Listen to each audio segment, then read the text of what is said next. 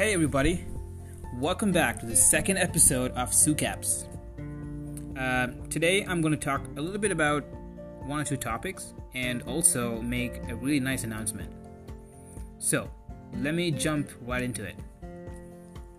Thinking deeply about your business. The holiday season is around the corner.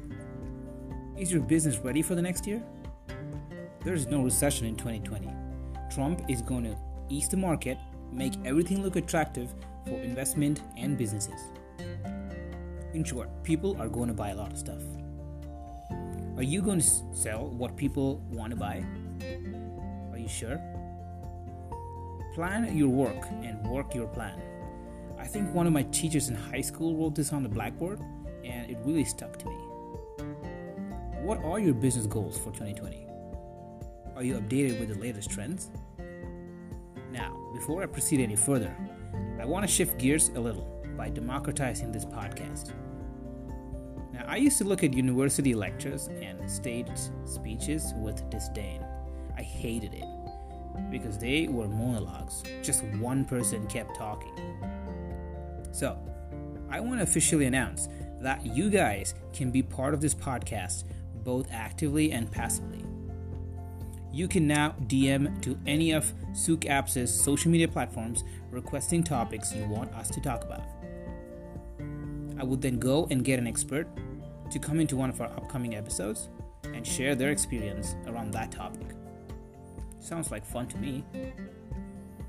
But today is just me, guys.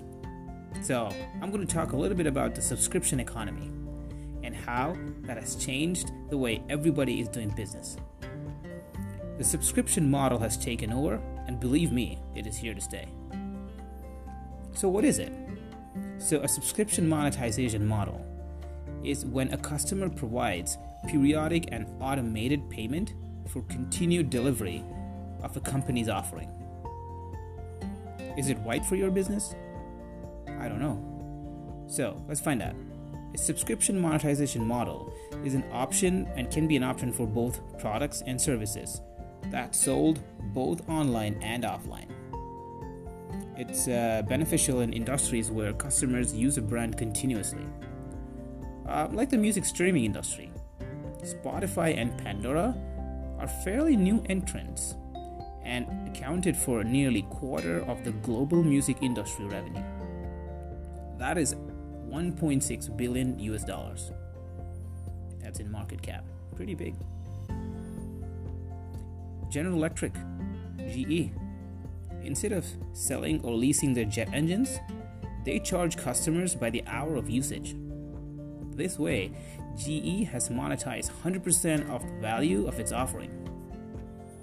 Michelin Tires has been doing the same for its fleet operators. The tires are free of cost to purchase, but you pay for the, the number of miles you drive. Pretty clever, eh? So, in a subscription model, the initial sign up cost is almost negligible, and the customer pays as they use your product or service. This shifts the power, the power scale is shifted upside down. The customer now has a lot of power as opposed uh, to the traditional model where the merchant or the vendor, after the initial sale, has obviously a lot of power because you invested a lot with them. Now, according to me, the subscription model is a great model because now this forces you to be customer centric and winning their loyalty has become a business imperative.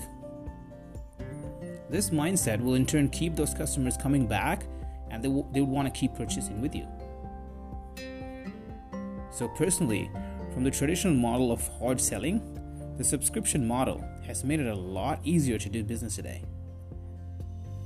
I think that was a lot of deep thought. Thinking of restructuring for 2020? I say yes, please. Stay tuned for more, guys. Bye for now.